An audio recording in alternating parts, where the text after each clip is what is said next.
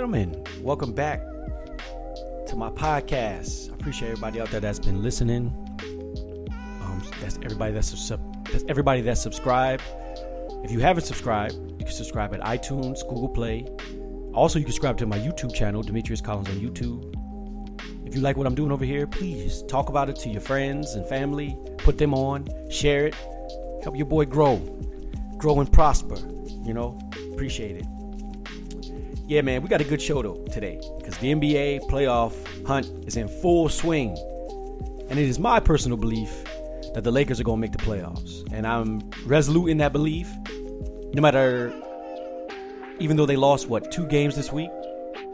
Um, one to Memphis, which was just a very bad loss. They had, they had a chance at the end of the day to win the game, but they just didn't and then uh, they lost to New Orleans, and that was another bad loss. But they ended up beating New Orleans last night.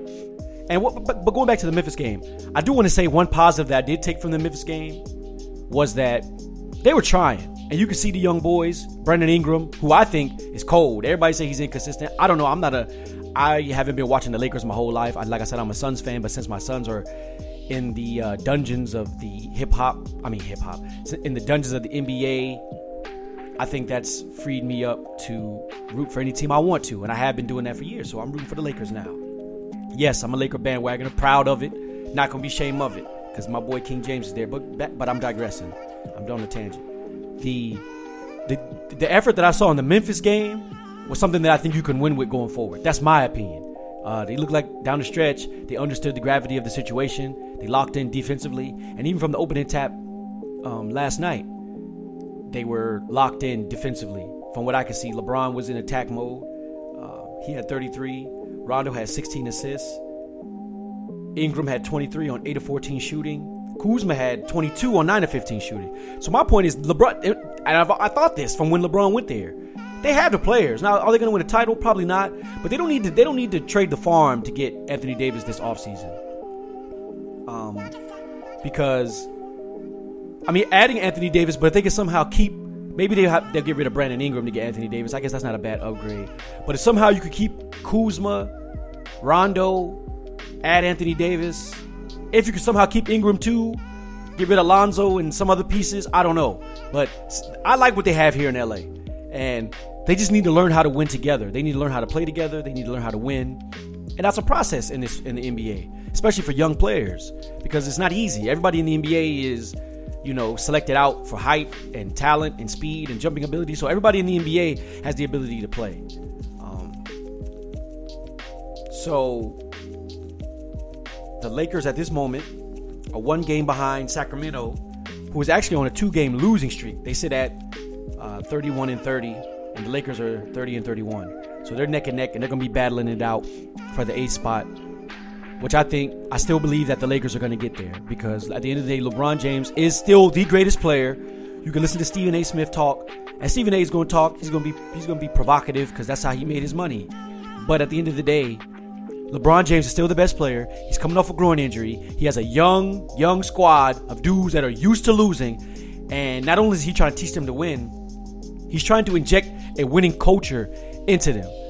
And so the trade deadline, I think, will prove that the whole trade deadline experience, I think, will prove to be a good experience for these dudes because they understand the cutthroat uh, mentality of the league now. They understand the cutthroat mentality of the world now if they didn't before. And now they know they need to go for theirs on every night.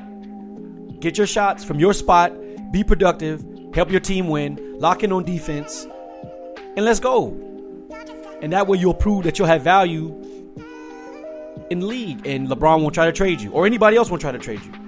So I'm proud of what I saw from the Lakers last night. I know that's one win, you know, but there's more to come. They got the Bucks on Friday. That's gonna be a very, very, very, very tough game. I'm not gonna lie. The Greek Freak is looking like the MVP. Michael Brogdon is the only 50, 40, 90 player in the league, which is surprising to me because I don't know. I figured KD would be a 50, 40, 90 guy. I figured Steph would be a 50, 40, 90 guy. I figured uh, who else? Maybe even Clay. But I figured there would be more 50, 40, 90 guys in the NBA. I didn't know that Michael Brogdon was the only one. Not to mention they got, like I said, the Greek Freak. They got Middleton. Middleton's cold. He's a solid player. They got Mirotic. So the Bucks are going to be reckoned with, and this is going to be a good test for the young Lakers because if they can pull this one, pull this game out, which I for I actually believe they can. I think they can. They have the ability. They got the players on the roster. They have the right combination between veteran and young players to do it. It's all about their mentality. If they come out and get punched in the mouth early on Friday night, it's going to be interesting to see if they wither or if they, you know, stay the course and continue to plug away because they're going to get tested because Milwaukee's not a joke. And so I'm looking forward to that. I'll be live on the radio Friday on my radio show, The Kickback, that airs on 90, WANM 90.5, the flavor station, from 10 to 1 a.m. I probably will be live commenting on that game. So if you have nothing else better to do before you hit the clubs or before you go out on your nice little dinner date, lock into your boy right there. I got whatever you need. It's called The Kickback. Anyway, moving on. Since I talked about the East, perfect segue into the East. The Celtics are on a two game losing streak. They got demolished by Toronto, and I haven't I haven't been watching because a lot of times I don't pay attention to the first half of the NBA because the NFL is obviously in playoff mode, and so I really don't really get into the NBA until after the All Star break. So I didn't get a chance to see Toronto play, and Toronto looks good. Toronto looks good. I've seen Toronto play twice now, and they look good now. They got Kyrie, I mean Kyrie, Kawhi, and uh, they put the beat down on the Celtics the other night. I think that was Monday, and beat them by like 26 points. and Kyrie said that the Celt- no, he can't see anybody beating the Celtics in a seven game series because they have him. And I mean, that's cool to say and all, but it's not translating in wins and losses, the most important stat. And I understand that's regular season and we got playoffs, but the East is competitive, man. And You got the Bucks at the top. You got Toronto, you got Indiana, which I'm like, yo, where did Indiana come from? And then you have Boston who's struggling. They say encore because they can't find their chemistry. That's what the that's what all the word is in the sport in the NBA community is that they can't find their chemistry on the court with Kyrie. And Kyrie is a very ball dominant player. And with a player like LeBron, where you're playing opposite of LeBron James, that can work because LeBron, even though he's ball dominant, LeBron fa- facilitates an offense. So when he gives, when he used to give Kyrie the ball when he was in Cleveland, Kyrie could do whatever he wanted. He could boogie, dribble the clock out, and take a shot. Because if Kyrie goes, you know, misses three shots in a row or whatever, LeBron has the cachet and the uh, resume to take the ball out of Kyrie's hands for like maybe the next five possessions and go ahead and get the offense flowing again so that they don't, you know, lose too much distance in the game or they don't go on too much of a scoring drought. But in Boston, all these guys are younger. And the friction is they don't have the cachet of a Kyrie, a perennial all star, NBA champion, um, you know, hit the big shot in game seven against the Warriors. So they kind of have to defer to him just by human nature because you know he's the big guy in the locker room. But at the end of the day, he's messing up the chemistry, and it shows. It shows. They lost last night again to the um, Portland Trailblazers, who I don't understand. Portland, man, they have a lot of talent. They have shooting. They have size. They have versatility. And I don't understand why they're not more of a threat. And before I continue on my Boston Celtics stuff, I want to say, man, the perfect guy to play alongside LeBron, and nobody's ever said this, is Damian Lillard. I don't know why LeBron's not recruiting Dame Lillard. Dame Lillard's up there in the Pacific Northwest, just wasting his talent away, in my opinion, because Portland's never going to do anything. Maybe that's a bit of hyperbole for me, but I don't care. But I digress on that point. Back to Kyrie. Kyrie had 31 last night, 14 to 24 shooting. So, you know, he did his thing, but it didn't translate to a dub. And as we move closer and closer to the playoffs, I'm hoping that Boston finds their chemistry hopefully everybody can settle into their roles. Jaylen Brown, Jayson Tatum, because these guys played bigger roles last year and they had more freedom within the offense last year. And like I said, playing alongside Kyrie, who's a very ball dominant, likes to dribble the ball a lot to do to get into his uh into to get into what he does. He kind of stifles everybody around him. And like I said, if you don't have a facilitator opposite him, because he's not a natural facilitator, it's going to make him. It's going to make the offense and the team. It's going to make the guys playing with him. It's going to make playing with him very difficult. Not difficult in the sense that he's a selfish player, but difficult in the sense that they need to get into a rhythm. They need to get their shots up. They need to be confident moving without the ball and believing that they're going to get passes and things of that nature. So you know, it's gonna be Kyrie gonna have to figure out how to do it, man. Like he moved away from LeBron because you know he wanted to be all about basketball and not about anything else. And he sees when you're the head guy of a team, it's not LeBron that didn't make it about basketball. It was the media that didn't make it about basketball. It was the narrative of the season that the media was trying to create. So Kyrie's saying it's the same thing in Boston, dude. Like people are gonna keep asking you questions. You're gonna keep having the stories float, float around your locker room, and that's why he did apologize. Big on him, very grown man move on him. But yeah, man, going forward, man, I like to see Kyrie uh, facilitate a little bit more and pick his spots a lot better. Now, what do I know, right? But that's just what I when I watch the game. That's what I would like to see from Kyrie because Kyrie can get to the basket at will. He can finish at will. He's a competent shooter. I would like him to see. I would like to see him fall back into the game, let his teammates carry him for a while, and then, you know, pick and get pick pick his spots more cleverly in the game instead of you know try to you know dribble the ball out of it and do- dominate the ball a lot. But that's just what I see. Another player who does that dominates the ball a lot to the detriment of his team, and it may not seem that way, but it is. Is James Harden. Now the Rockets been winning lately. They beat the Golden State Warriors on Saturday, and I want to say this. I have a friend of mine, my boy Jazz. He always tells me don't believe in uh, D'Antoni, which I'm, i will admit I don't believe in D'Antoni. As a Suns fan, I can go back down that road. We had the pieces to win. D'Antoni didn't want to play any defense, and the rest is history. But D'Antoni has changed. He, he wants to play defense, and his teammates, his team, uh, the Houston Rockets team that he has now, they play defense. So I would say this is his best shot to win the NBA title, even more so than the Suns teams that he had back in the mid 2000s with Steve Nash and uh, Amar'e Stoudemire and Shawn Marion, the, the golden days for me. But the problem, I'm not gonna say the problem. I don't see a problem, honestly. The thing that makes me the most optimistic about the Rockets is that they they're not scared of Golden State, and that's a big thing. When Buster Douglas fought Mike Tyson, when a lot of people fought Mike Tyson back in the late '80s, mid to late '80s, early '90s, they were scared of him. So they were defeated before they even got in the ring. But Buster Douglas said when he got knocked out, when he got knocked down by Mike Tyson in that fight that they had in the Tokyo Dome, he said he realized like, yo, it wasn't so bad. Like it wasn't like it didn't hurt as bad as he thought he did. So his confidence went through the roof, and he was able to beat Mike Tyson. Now, okay, we understand Mike Tyson was doing drugs, not training, but the point remains that once in your mind the fear is gone, your your potential is Im- limitless. So, trans, uh, uh, uh, relaying that back to the Rockets, when you watch the Rockets play Golden State, they are not afraid. And I think that has a lot to do with the presence of Chris Paul. And I've said this last year, and I'm going to say this again. If, if Chris Paul, that's a big if, because he has not shown in his history to stay healthy. If Chris Paul can stay healthy throughout the playoffs, the Rockets have a good chance of beating Golden State because they don't fear them they play like dogs. Like they don't they they they, they get real physical with them. They d them up, and as much as you can d up a team like like Golden State, right? Because I mean they got shooters. They they uh, play as a team. They use screens and they set picks and screens for each other. They get open shots. So I mean, as much as you, they're a good team. I'm not trying to denigrate Golden State, but what I'm saying is Houston is not afraid at all. I think that has a lot to do with Chris Paul and his heart. Chris Paul is what six one We've all seen Chris Paul guard Kevin Durant, push Kevin Durant away from the basket, seven foot tall Kevin Durant, and this was back in his OKC days, but still it happened. And that's a testimony to what Chris Paul is as a player. He's a scrappy, dirty, yes, he's a dirty player, but he's a feisty player who's going to ball up. And I think it is my belief, watching Houston, looking how they play, looking at the composition of their team, that if anybody can beat Golden State. And I'm speaking strictly about Golden State because we know Houston could end up losing to the Utah Jazz or, to, or lose to OKC, and that's and I and I'm not ruling that out. I'm speaking strictly about them playing Golden State. Yo, man, Golden State is in for it because Houston is not afraid. Houston took them to seven games last year without Chris Paul getting hurt. It is my belief, and I think I'm right, that they would have beat them. They would have beat Golden State because they were better last year. They really were. They played defense. They shot, they, and I don't even know if they were.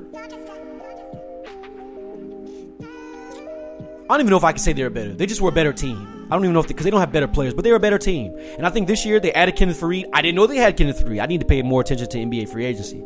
I didn't realize that they added uh, Kenneth Faried. So that's huge because on the boards, him and Clint, Clint Capela on the boards, that gives them a bit of versatility when switching pick and roll. I mean, at the end of the day, Kevin Durant and Steph and Clay are still gonna get theirs, but the Houston Rockets have the talent and the players to match Golden State's offensive output. And also, they have the mentality, because they're led by a player like Chris Paul, that they're going to scrap, get dirty, and bang for what they got to do. And when you watch, when I watched that game Saturday, I can see in the way they were playing, they did not fear Golden State. Like it was no fear in their hearts. And that's a big thing. Like I, I don't know, everybody like, oh, they got KD. Yo, man, KD's a human. And KD can have bad shooting nights too. And KD's lost in the playoffs too. To teams that we believe he should have beat. Let's be honest. That Golden State team that they were up 3-1 against before he hopped to Golden State. We believe KD and them should have put that down. So we need to stop acting like these boys can't be beat. Even even the combination of the team that they have now can be beat. I believe Golden State can be beat. And I think if anybody's going to do it, it's going to be Houston. I, and on the Eastern Conference side, I thought it would be Boston, but um, I don't know about Boston anymore. I think Boston has the depth. I think Boston had the type of mentality last year to do it because they passed the ball. They they, they moved without the ball, and everybody um, the ball moved around the court, and guys got good shots. But with Kyrie, I don't know that. I don't know. But getting back to Houston, the only impediment I see to Houston and if you look at it last night, and, and, and Houston did win last night. They won 118, 113. They beat Charlotte. Um, James Harden had 30 points on 10 of 29 shooting, due to due to 30 shots to get 30 points. Now he was 9 9 from the free throw. He was 111 from three. Um, but the key stat here, he was negative 14 on the court. His team, he, he's all ISO, and that's a problem. But that's why I say Chris Paul comes into play because Chris. That's why I always say anytime I'm talking about Houston winning anything, it's going to be because of Chris Paul, not because of James Harden. But yeah, James Harden was negative 14 last night. Um, and these are the things that in the playoffs will hurt Houston because you can't, James Harden can't, he has, once again, James Harden has to do a better job in the playoffs. I said something similar to Kyrie, and, the, and somewhat they're kind of similar players. I probably think James Harden's a lot more ball dominant, probably scores his, his points on a lot more ISO than Kyrie. But James Harden is going to have to find a way to not slow down or hamper or kneecap the Houston Rockets because the Houston Rock the Houston Rockets are a, thorough, a thoroughbred horse. Let out the stables, man. If you let them, if you let Chris Paul run the maestro, if you let him control the tempo of the game and get the and facilitate his teammates, Chris Paul will get his team will get PJ Tucker and uh, Austin Rivers and all those other guys, Gerald, uh, uh, Gerald Green. He'll get those guys good shots, shots that they're capable of making. He's, he'll, like I said, he'll he'll up, amp the defensive intensity. The main impediment to their success, if there's an impediment to this their success, will be James Harden, his ball dominant, inefficient ISO style. I don't care about effective shooting percentage because a two is more than three. So, you know, when you, sh- when you if you shoot more threes, no, because James Harden is not that great of a three point shooter either. And that might sound like blasphemy to some of y'all, but he's really not. He's really not. He just takes a lot of shots and he makes some shots because he shoots so much. Like I said last night, he was he had 30, but he was 10 of 29 from the field, one of 11 from three. Like, come on, man. Come on, man. Chris Paul was plus 17. He had 17 points, 10 assists. So that further that's further evidence of what I'm trying to say about the Houston Rockets. Is that yes, you could do the eye test, you could just watch them, and you can surmise based off what you watch what they could be. But what I'm saying is the stats bear it out too. They are a better team, a championship level team when they had when Chris Paul is controlling the offense. Now, people might, and some of you might be saying, well, they, they're not top of the NBA, whatever the case may be. I think they're number three now in the East, or they're close to it. No, they're not. Uh, OKC's number three in the West. I'm sorry, I said number three in the East. OKC's number three in the East, but the Rockets are climbing up. The thing about the Rockets is they've been hurt. Chris Paul missed games, as he does, which is, I think that's, if, if anything hampers him, it's going to be that, or maybe uh, a bad matchup with another team. But Chris Paul's been hurt. James Harden was hurt. But now they're getting healthy. We're heading into March. They're getting healthy. Now this all this is about now is finding your rotations. Getting set for that playoff run. Because now right that's all right now is about. Right now is not even so much about winning for, for Houston unless they go on a on a crazy losing streak, which we, we I mean, forsaking a catastrophic injury, it's not gonna happen. But yeah, um I have I've yet to pick a team that I think is gonna win the NBA title. Uh, not yet. I'm still watching. I'm still watching. I'm still observing. I'm still collecting data on how the teams play, how uh, team chemistry and things like that. It's gonna be good to see the Bucks this Friday. I'm really excited to see that because I'm liking Greek Freak. I'm liking what he's doing. I'm like he's MVP level. I'm hoping that he wins MVP this year. Uh, I like what the Bucks have had. I just wish Jason Kidd was still their coach, but eh, neither here nor there. What else we got going on? that's it. That's it for the sports topics. Now, I want to get. I want to start transitioning on to politics because once again, I'm going to keep beating this drum until uh, election day is passed. So if you're going to be tuning into my podcast, just know that maybe not every single episode, but on most episodes, there, there will be political news. There will be political commentary because being that um, we're black in America, I feel like elections and political season is a very polarizing time for us. You got a lot of people telling us what to do, what not to do, vote, don't vote, vote for this candidate, vote for that candidate. And so um, I want to take out time to basically, in my attempt to try to talk to my people about voting and whether they should vote or not. Now, my stance is, to be very clear, black people, we should not vote in national elections. From a historical perspective, we've never gotten anything from a president or Congress. We have an entire black caucus that has done nothing. All they're known for doing is protesting presidents and doing sit ins on the Senate floor and the House floor. Like, yo, they're just mascots. And voting is important. I'm not going to say it's not. But because it's important, we need to change our strategy. Now, us as a community, we are very politically immature. Most of us, if we do vote, we vote Democrat because our parents told us to. No other reason. There's no other critical thought behind it. It's just we go to the ballot box, type, uh, hit Democrat because, you know, Republicans are racist. But that's that vastly underscores the history of the Democratic Party and the racism in the Democratic Party. So it is my message here to you, my listeners. If you're black, and even if you're not black, I mean, it really got to do with black because at the end of the day, politicians don't do anything for anybody for the most part. Donald Trump is a billionaire white dude that white people think they can relate to, but you can't because most white people are not billionaires. So I mean, let's keep it real about politics in general. Politicians are out for power, they're out for legacy, they're out for to get their name on a school. You know, they want to get a highway named after them. I've said all this before. Now, one particular politician though is particular. What? Wait, wait, wait, wait. Going back, speaking back to black people. Um, in order to get a better ref- better understanding of politics and how the different uh, machinations of deception that are that is used during politics, you have to study and read things about the history of war, of things of that nature. So I read a book called The Black Jacobins. That's about the Haitian Revolution. So if you haven't read that and you're interested in those type of things, check it out. But one of the things that, that stuck out to me was how the, the mulattoes, also known as light-skinned black people, were used against the darker you know, slaves or free blacks in Haiti. And the the mulattoes were, you know, they thought they were better because their skin was lighter. They were more accepted by white people.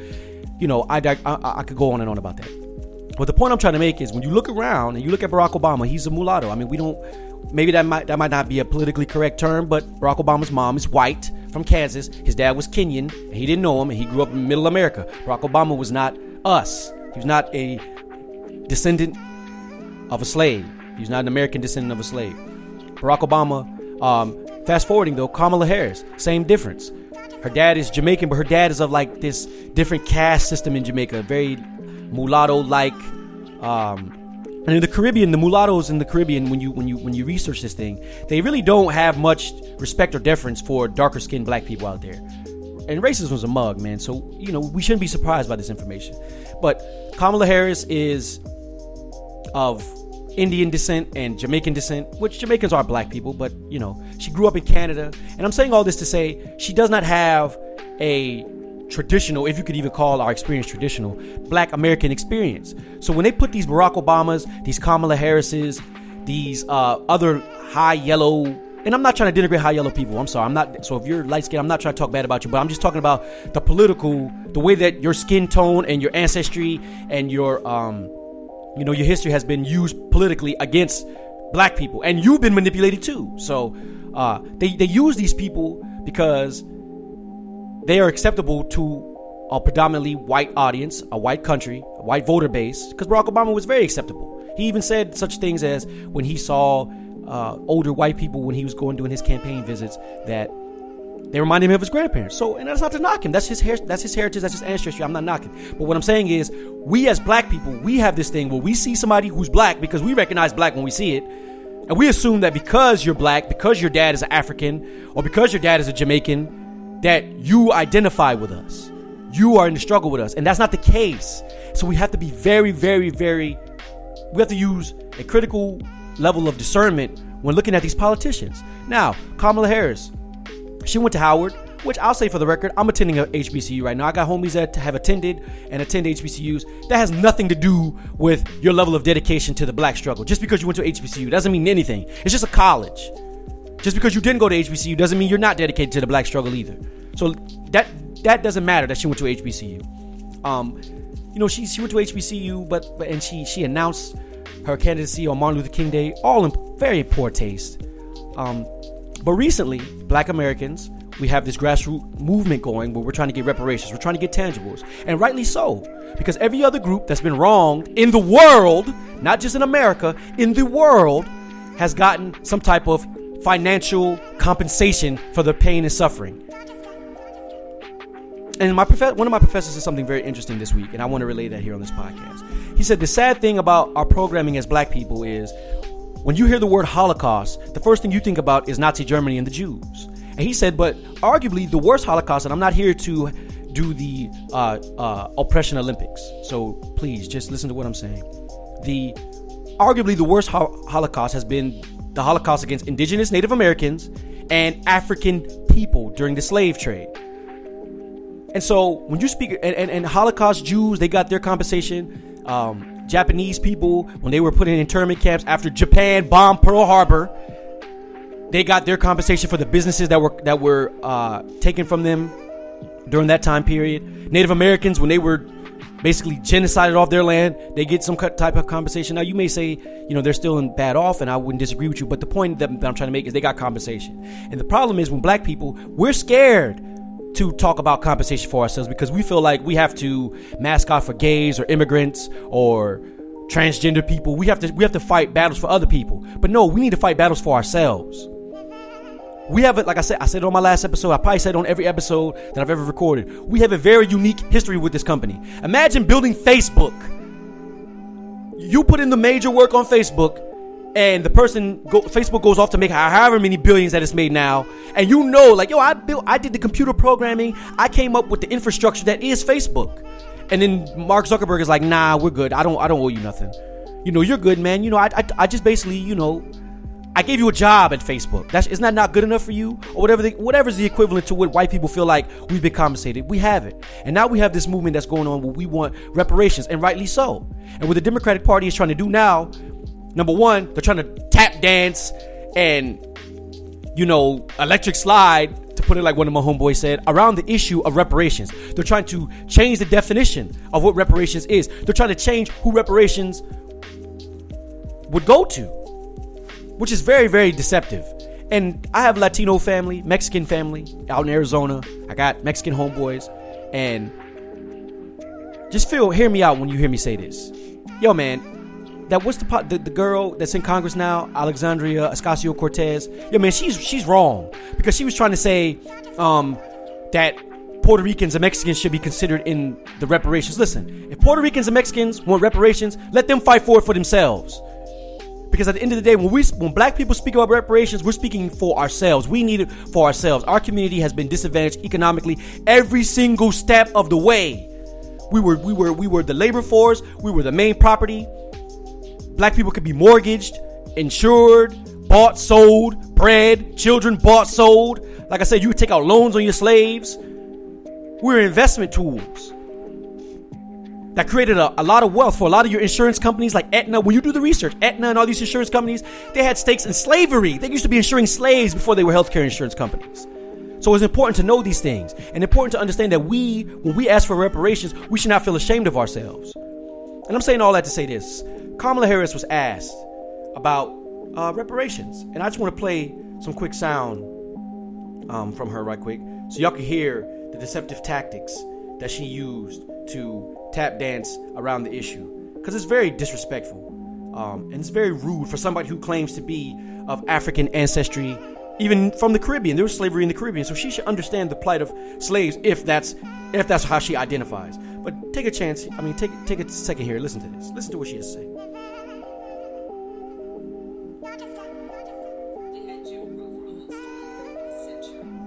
Hold on, hold on, hold on, hold on. For reparations for black people. Well, listen. Again, we had over 200 years of slavery. We had Jim Crow for almost a, a, a century. We had legalized discrimination, segregation, and now we have it, it, segregation and discrimination that is not legal around housing. We have disparities around education. We have disparities around income. And we have to recognize that everybody did not start out on an equal footing in this country. And in particular, black people have not. And so we have got to recognize that and do something about that and give folks a lift up. That's why, for example, I'm proposing the Lift Act. Give people who are making $100,000 or less as a family a tax credit, benefit and uplift 60% of black families who are in poverty.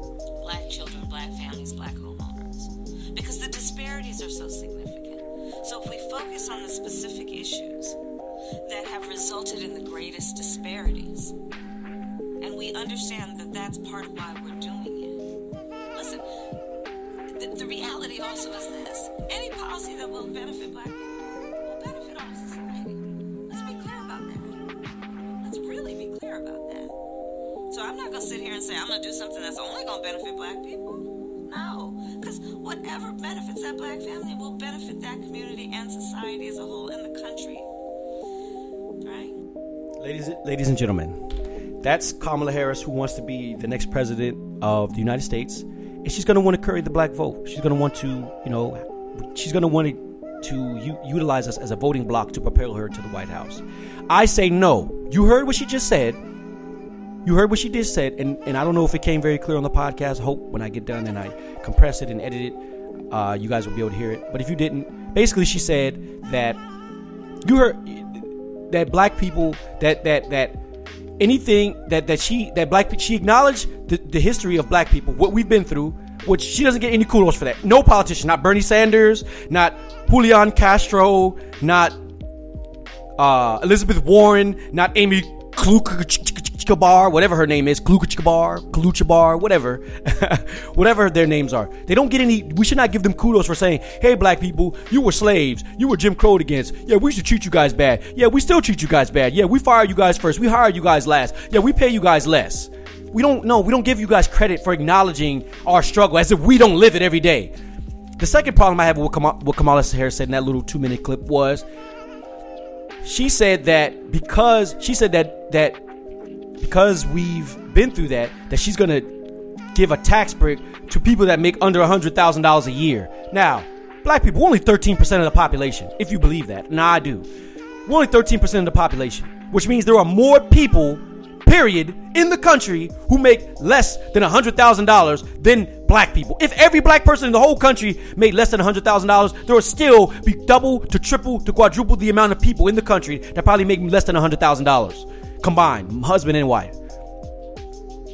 So just because it sounds like, oh yeah, well yeah, you know, hey, you know, um, yeah, I make less than hundred thousand dollars. Yeah, that would benefit me. Yes, it would benefit you, but it also would benefit other people who have more than you too.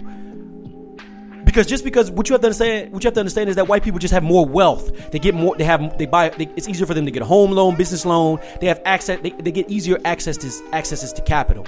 So that doesn't. That's not going to fix any uh, economic inequality by saying, "Hey, everybody under hundred thousand dollars, you get a tax cut." That's not no. That's the same thing as Donald Trump saying when he when he did his tax cuts. Hey, I'm going to give major corporations tax cuts, and what they're going to do is they're going to give bonuses to the workers.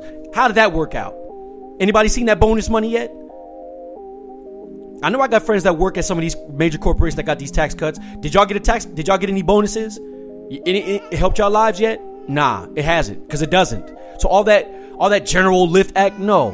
The third thing she said that was very deceptive was how she said, if it benefits black people, it'll benefit the country. But yet she came back and said she won't do anything specific for black people. She just contradicted herself and she tried to do some quick double talking. Do not fall for that. from anyone, not even just her. Because I know a lot of people be like, well, she, why are we going in on her, this and that? Listen, do not fall for, for that from any politician. Not her, not Bernie Sanders, not any of them. Bernie Sanders, he did some very deceptive stuff too uh, at his town hall this past week because he was asked specifically about reparations for slaves, descendants of slaves, and he tap danced and then tried to ask a question about like, well, what is reparations? Man, you know what reparations could be. Come on, man. It's called political entrepreneurship. You're you're running for president. You can come up with ideas, man. So don't try to play dumb. They try to play dumb when we come, when we want tangibles, when we want something that we can actually pass down to our children. See, it's okay when everybody else can get access to capital and get access to things to pass down to their children. But when black Americans ask for something, we have to include the Mexican community, the Puerto Rican community, the gay community, the immigrants, whoever else. No, that's done. And if you're a Mexican and you consider yourself a friend of mine, if you're gay, you consider you're a friend of mine, then you need to ride with us. If you're white and you consider yourself a friend of mine, you need to ride with us on this. Because if you understand black history, then you understand that stuff needs to be made right. And these politicians are being doing very deceptive, deceptive tactics that I cannot condone. And what Kamala Harris did there was very deceptive and very and very uh, disingenuous to say that well, whatever's done for black people is going to be good for the country, but then double back and say you're not going to do anything for black people. I'm not going to do something specifically for black people that's going to benefit black people. No, no. Then don't. And guess what? You won't get our vote. Simple as that. Black people, do not. First of all, I say don't vote. Na- don't vote in national elections. Definitely vote in your local elections. I've said that again. I probably say that on my next podcast, and the next podcast, and the next podcast after that. Vote in your local elections because your local elections is is where they, you know, you have your your subsidies for um, like your electric bill, uh, for your your housing income tax, your taxable rate for your house. Different things. There's so much different things. County commissioner, sheriff. There's a lot of different things that affect you in the immediacy of your life that you should take part into, regardless of whether you're black, Mexican, gay, straight. It doesn't matter. Vote locally in your city. So you live in Alabama, Georgia, Florida, North Carolina, West Virginia, Texas, California, Oregon, wherever you live at, make sure that you vote locally. But these national elections, man, if these if these politicians are talking about bringing something to the table, you don't need to give them your vote. Listen, black people, we have a lot of things that we could do in our community. We have economics that we can fix. We can't. The politicians are not going to fix our economics for us. They're telling you they're not. They're telling you they're not. She just said she's not.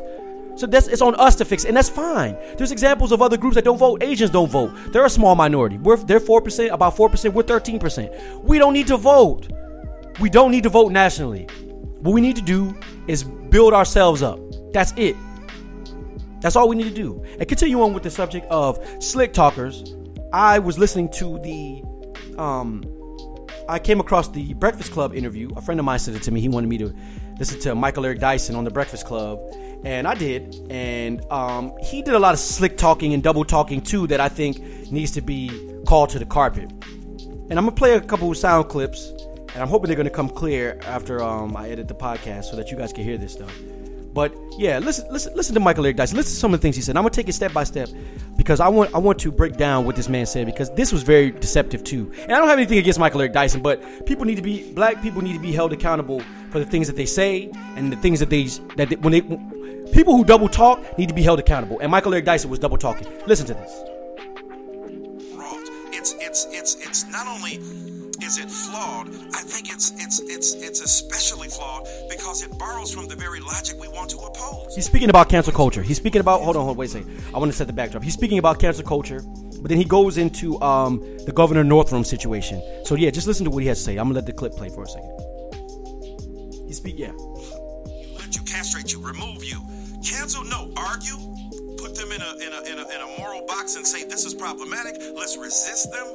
But the, but the impulse to cancel to me is borrowed from the very people we want to resist. And plus, think about it. If a dude, Martin Luther King Jr. was coming, he went to live in Chicago, Illinois for a few months, right? He was trying to show I'm gonna I'm gonna live where people who are in slums live. He went there. They were going out one day for a march, and some of the people who lived in the slums with him went out the door. A white man spit on them dude was about to haul off and just just knock him off, right? King said, wait a minute. You living every day in a place that has poor infrastructure. You ain't got no heat in your crib. Ain't got no running water. But you mad because somebody spilled. Right? The structural stuff is murdering you every day. Right? Think about it. Think about where to direct your animus, your hostility, your anger. Let it be more redemptive, restorative, and constructive. So King was saying there are bigger fish to fry. Let's deal with the underlying issue. That doesn't mean that blackface is not an issue. It's problematic. But how many white people have done blackface? A whole bunch more than want to acknowledge it. Is it problematic? Absolutely. Is it part of a ruinous racism? Absolutely. Is it part of racial hostility against black people? Absolutely. Is, is it part of anti blackness? Absolutely. But if this governor is there now and talking about I got to wrestle with this issue. We know he's he's part of white privilege. He's unconscious in his bias. He's still talking about slaves as indentured servants. I mean, the madness is there. Let's hold him to account. But imagine if this guy stays in office and is forced to deal with race for the rest of his term in a way he wouldn't be forced otherwise. I'm just saying there are more complicated responses there than get rid of him. Look at the attorney general. The attorney general in that state has admitted, look, I did the blackface too. Yeah, all of y'all need to come out the closet. But what's interesting, here's an attorney general who's more progressive. Cash bails he's trying to deal with, the way in which black people have been disproportionately targeted by criminal justice system. So is it worth it for us to put him out of office and let the next white guy who doesn't have a blackface history come in and hurt millions more of black people, hundreds of thousands more of black people because of his policies than the symbolic expression of his racial animus. So basically, All right. So now, did y'all hear that? Now he said that, and, and there's some of it that I agree with. He said. Now, as far as like yelling your emotions and your anger be restorative, redemptive, constructive, I agree with all of that. I'm, you know, I'm with him on that. But the problem that I have is he's, he admits on one hand that blackface is. He admits that the governor is of white privilege, unconscious bias. He's done blackface. But then he goes on to say, well, should we just remove him from office and get the next white guy in there that's going to have policies that um, affect us even worse as far as criminal justice and things of that nature? And that's another, wait, wait, before I get to my, my bigger point, that's another issue I have. Every time they talk about black problems, they always refer to it as criminal justice. Listen, man, all black people aren't criminals. So they need to stop coming to us like, oh, we're to do stuff for criminal justice. Uh, most of the black people I know that have people that they know that went to jail, they did exactly what they were supposed, they did what they did and they went to jail for it. Most of people, most of black people that I know that have family members and stuff in jail, the stuff that they did, they deserve to be in jail for. That's just a fact. not saying all black people, but the ones that I know. Now, so I digress off of that. But this this this notion that the guy in blackface is better than the guy that maybe doesn't wear blackface but is going to do the exa- same exact things. How are you going to how how if we if, explain to me? And, and another thing I don't like sometimes about the Breakfast Club is they never push back. How are we going to hold this dude accountable by letting him keep his power in office as a governor of a state of Virginia that has a racist history in itself? Like you have to make me understand these things. So we don't need to remove the guy for fear of getting a guy in there who maybe doesn't have blackface, but is going to do worse. But we should keep the guy in there that is clearly has no respect for black history, the, the plight of the black American in uh, the plight of Africans in America, such as calling us indentured service. He he he espouse all this to you, and then he'll try to tell you, look, but yo guys, let's not remove him for office. What? Huh? No, man. Here's a third option that he didn't give you. How about we remove the guy from office and we don't elect somebody and we vet these politicians and we don't put somebody in office that has a racial, a racist history or unbi- a conscious or unconscious bias towards us as black people. How about that? Instead of doing the whole lesser of two evils. And he said that later on in his um in, in the Breakfast Club speech, Charlemagne the God asked him, What do you think about black people who say that they're not going to vote unless they don't have a black agenda? And he says, Well, you're going to get four more years of Donald, you're going to get more of what you got. And I'm like, Listen, dude, stop that. Stop trying to use fear to control black people. Stop trying to use the fear of Donald Trump to control black people. Black people have been voting. We've been voting. Like I don't understand. We vote. We voted in presidential elections that got Ronald Reagan elected, George W. George H. W. Bush elected, Bill Clinton elected, George Bush, his son elected, Barack Obama elected. And what has that ended up for us? Death under Barack Obama. More black people got shot than ever under uh, extra extrajudicially. Under Bill Clinton, it was mass incarceration. Under Ronald Reagan, it was the drug war. I mean, dude, stop it's like ahistorical to say some of the things that he's saying as if if black people don't vote that we're going to get something worse than if we did vote. Listen black people we've been voting in this country. We've had president after president after president turn a blind eye to us. So can we stop with this idea that if we don't vote our interests, that somehow we're gonna get a racist president, as if we've never had a racist president before, as if we've never had somebody pass laws before. Like I said before on the last podcast, we have a whole congressional black caucus. And under the congressional black caucus, the super predator bill that Bill Clinton passed was directly correlated to the uh, what am I trying to say? The, the, Congressional Black Caucus was protesting. At, when they stopped protesting, they voted for that bill. Now, under the Congressional Black Caucus as well, the Blue Lives Matter bill got passed during the presidential uh, the President Obama uh, uh, uh, administration. When we were getting killed, the Black Lives Matter movement came up and was like, "Yo, we need to stop getting killed." And they said instead of giving a Black Lives Matter bill or passing some legislation to help black people and what we were going through, they passed a law to make it a, a hate crime to kill a cop. As if it's not already a hate crime, as if you're not already to get buried under the jail. So all, all I'm saying is, man, when these dudes, these these these intellectual PhD, Harvard, Princeton, Yale types come around you and start talking just because they went to Harvard, just because they went to Yale, just because they went to Princeton, just because they have a PhD, just because they can, they can espouse words out of the dictionary and out of the the, the, the the thesaurus, I'm sorry, wow, the thesaurus that maybe you, that most of us can't understand or maybe intimidate, doesn't make what they're, everything that they're saying right. And that's why I'm here. That's why I'm stepping into the arena because I'm tired of of of of not everything Michael Eric does Dyson does because he does a lot of good for black people, but I'm tired of the double talk. I'm tired of coming to black people with this criminal justice stuff. I'm tired of everybody when they come to black people, oh well you cannot vote and you get four more years of Donald Trump. God damn it, we need four more years of Donald Trump. We need eight more years of Donald Trump because under Donald Trump, black people get focused. When black people understand who our enemy is and what, what we're facing, we're focused. It's the Obamas. It's the Bill Clintons. It's those presidents that we get lax and we end up getting mass incarcerated or mass killed. And another thing, people need to stop excoriating black people from learning from our past. We voted in Bill Clinton. We look back and we realize, like, damn, maybe that wasn't a good thing. So we didn't vote in his wife. What's wrong with that? What's wrong with us learning from our history? Nothing. And black people, there's nothing wrong with learning from your past. And if you change your future behaviors based off what you learned from your past, don't feel guilty for that. So don't vote for these presidents unless they're talking about something that could benefit you and your children. Every other group does it. I don't hear Mexican the Mexican community out here caping for, for black people to get reparations, but we damn sure be out there, John Lewis and all them crying over the, the, the immigrant children.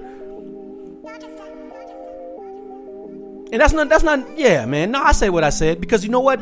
Black people, we fight for everybody. We use our political capital and our mascotting for everybody, and we get nothing in return. All we get is a bullet in the back and a jail cell and a hey man, you're overqualified. And that's over. We need tangibles. From this point forward, we need to be thinking if you're going to cast your ballot, there needs to be an initiative on that on that ballot that's going to benefit your people, your mama, your grandmama, your husband, your wife, your black children. If it ain't on there, then sit your black asses at home. Watch the game, smoke a joint, smoke a blunt, drink a drink, read a book, get some pussy. I don't know, but don't vote. Thank you everybody for listening to the Veteran Minority Podcast. As always, you can, you can subscribe on iTunes, Google Play, Stitcher Radio, and YouTube. Please like, share, subscribe. If you like what you're hearing here, if you think more people need to hear it, talk to your homies at work, talk to your girls at work, and let them know what I'm doing over here. All right? Until next week, y'all. Peace.